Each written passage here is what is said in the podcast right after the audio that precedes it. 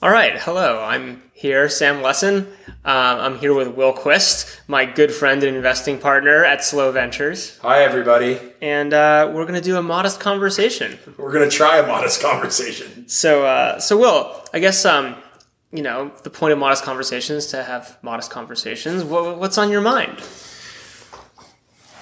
Well, I was trying to figure out, in light of the hyper frequent news cycle, if an increase in transparency actually keeps more good things from happening than bad. I think the general wisdom around the world and definitely in Silicon Valley is that the more transparency, the better. And I think at most arguments have been made that it is neutral and has its downsides.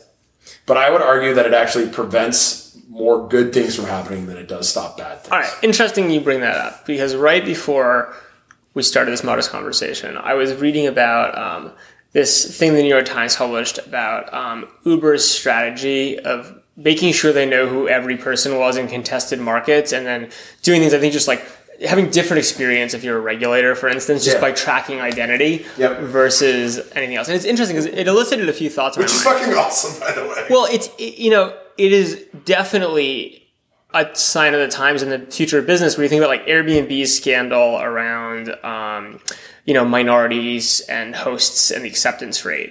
And you think about Uber targeting and being able to mi- micromanage every account and give different experiences to change the outcome and regulation they want. You think about Facebook and Facebook advertising and all the scandals and the questions around Donald Trump and the advertising. I mean, you know what it is is you talk about transparency. In some ways, I would argue that the richness of identity on these big platforms, you know, p- there might be actually less transparency in what goods and services are being transacted and how things are working than ever before. Because with because identity allows you to say, look, it's not like you're in town, everyone's seeing the same news and eating in the same restaurant anymore. So I almost wonder with your question, like one, I could totally imagine a world where like we actually live technology is letting us be less transparent, not more transparent in certain ways. And then I also wonder on top of that whether um, to your point about good things happening, it's like these are all very aggressive and new things. They have some good properties and some bad things, but like I think we have to explore what you mean by good. Fair enough. I mean, and, and actually, listening to you, I wonder if this is a two things that can be equally true Yeah. style conversation. I what got me on this topic is there's a really good book called The Six Men Who Changed the World. Mm-hmm. Have you read this? I've heard of it, I haven't read it. So it's right up your alley. It's about how a bunch of dudes who went to prep school and Harvard and are interconnected through prep school, Harvard, and Harvard Law. In different, they didn't all six go together, but they overlapped. Ended up playing, and, and it, Averell Harriman is at the center of it, the Yeah. railroad baron. It, it's the role they all played in early, kind of pre World War One mm-hmm. through America's ascension in Cold War yeah. and it was uh, it just struck me the amount of things that I would argue, and maybe that's what we need to do, were net good for humanity, for the United States in particular, Yeah. both from a sociological standpoint, but also economically, great things that occurred. Where now that you read the letters and you actually see what was happening and Sure. understand how messy the sausage was, Yeah. that kind of diplomacy would never have stood today. I believe it isn't it I think is it it's Henry Kissinger, I think. Not Henry Kissinger. No, I think Yeah, it is Henry Kissinger has a similar Kissinger is super into this concept. He's like, you know, basically like you can't do good diplomacy anymore because everything is too in, in the light, effectively. Averell Harriman used to go out drinking all night with with the with the second in command in Russia, and then they would go to the White House and sit and smoke, and they would invite billionaire businessmen to come sit there and not necessarily mediate, but ideate on what needed to happen. Yeah. And Well, look, it's a very I don't know that it's a necessary condition for good things to happen, but there's definitely a lack of it, and the lack of it correlates the lack of that ability to operate Yeah. has correlated with stagnation. So at, at a bureaucratic governmental level. Yeah, I mean, like, look, there's an interesting corollary to this that I remember. This is like a ten, at least ten year old in my mind conversation about social networking and whether, in general, more personal transparency is good or bad for the world. And the argument of good was always, look, we're all super different types of people, and if you put that all in the light, then people have to accept each other and be accepting of the world around them because we'll all realize we all have these quirks and we all make mistakes and da da da. da.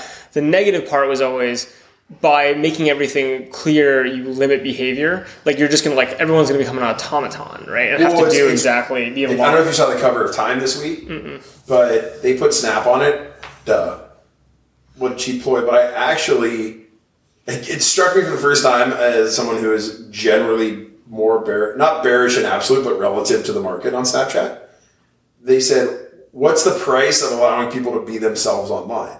And the general thesis was the ephemeral nature of Snapchat for, was the first thing that actually allowed people to be themselves. You can debate it, You can debate it. but it, it's it was just an interesting sidebar from the do people become more or less themselves when they're online. Yeah, I think it's a really fascinating question. Um, I think there's like, look, there's a, there's arguments. You look at, um, you know, a lot of what's going on with politics and even the role that like social networks are playing in terms of organizing and expression and things like that. And like, you can, they're totally double edged swords. This is what I was gonna argue. This is what I was gonna say is like on your social networking thing, that transparency put Donald Trump in office. If you hadn't had that kind of personal transparency at an identity level, he wouldn't have been able to No, for sure. target the populations. Well, th- th- yeah, and that's the whole thing. Is like actually like there's this irony, which is that identity means that rather than being it, rich identity and targeting and who you speak to and what you want, all of a sudden, you know, if, rather than being in a world where like if you want to get a message out, you're going, you know, to the middle of London and standing on a soapbox, which means you kind of have a hard time telling different stories to different people, right? Yeah, yeah, Um, yeah. All of a sudden, you can be so targeted that there's a, there's a really good argument that all of these things are actually not making things more open, whether or not it's disappearing media. Um, but in fact, the, the, the mere nature of being able to hyper target your messages and have, like, there's an argument, maybe you can be crisper about this. I think there's an argument that Snapchat, disappearing messages that are personally targeted and can't be recalled and can't be traced or tracked or anyone can be held accountable for, right? Um, to your point about is that good or bad, it definitely creates more instability. right? Like take, take Donald Trump as an example. I've argued before that like with the, the, the targeting of political ads, that I really believe that the correct answer is you shouldn't limit people's ability to target messages on the internet, right? Um, and say, oh, you can't as an advertiser say, I want to reach this person in this way, in this way, in this way. But I actually do believe, at least for political campaigns, that the record of who you targeted and what you said to them should be public record because otherwise there's no way to audit what you're telling to whom. Um, and like hold you accountable for it because I can, you know, I, in theory, I can go to every single person individually and tell them exactly what they want to hear. Yeah, yeah, yeah. And, I, and I'm um, trying, and I'm trying to think through is that a bad thing? If you if you take that all the way back to the parallel Yeah. that I do believe, which is, I think there were more more effective changes made for more people when there was less transparency.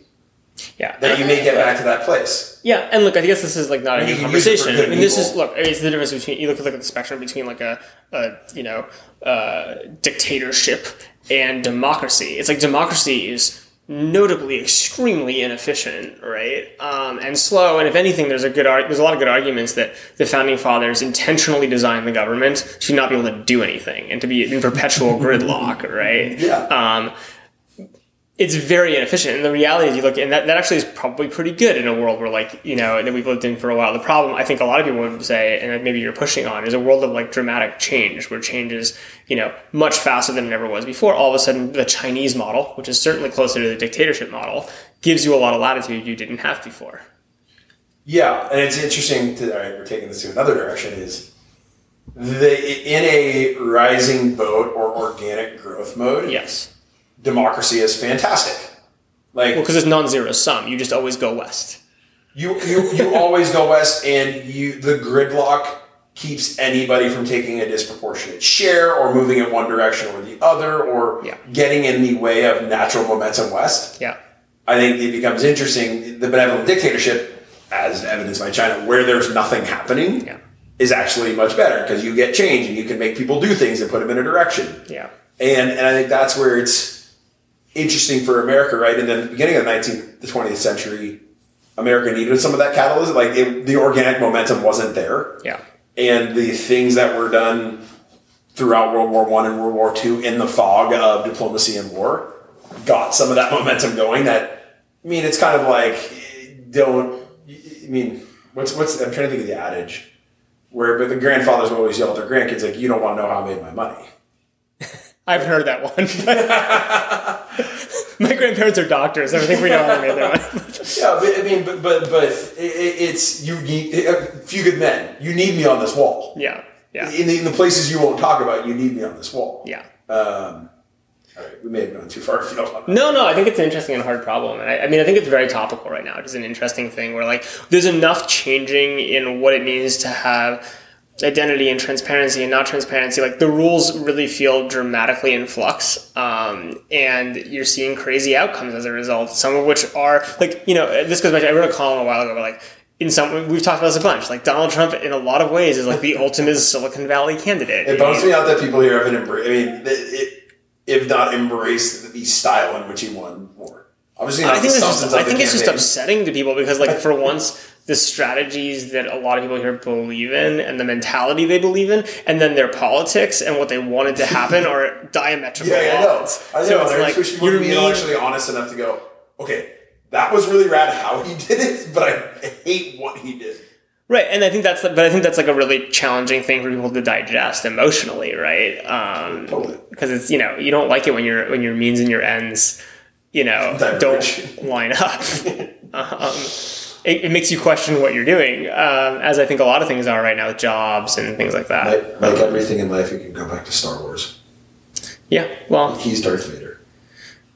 Built of the same force, just using it for the wrong ends. man, I really hope Donald Trump isn't my dad. Uh, It'll make it easier to open the Trump Hotel. yeah, fair enough. The um, yeah, it's an interesting and hard and challenging thing. I'm not sure we've made headway on it in this conversation, but it was an interesting one We went in a good circle. Welcome, welcome to the finish line. Yeah, welcome to Modest Conversations. Well, thanks for coming by. See you soon.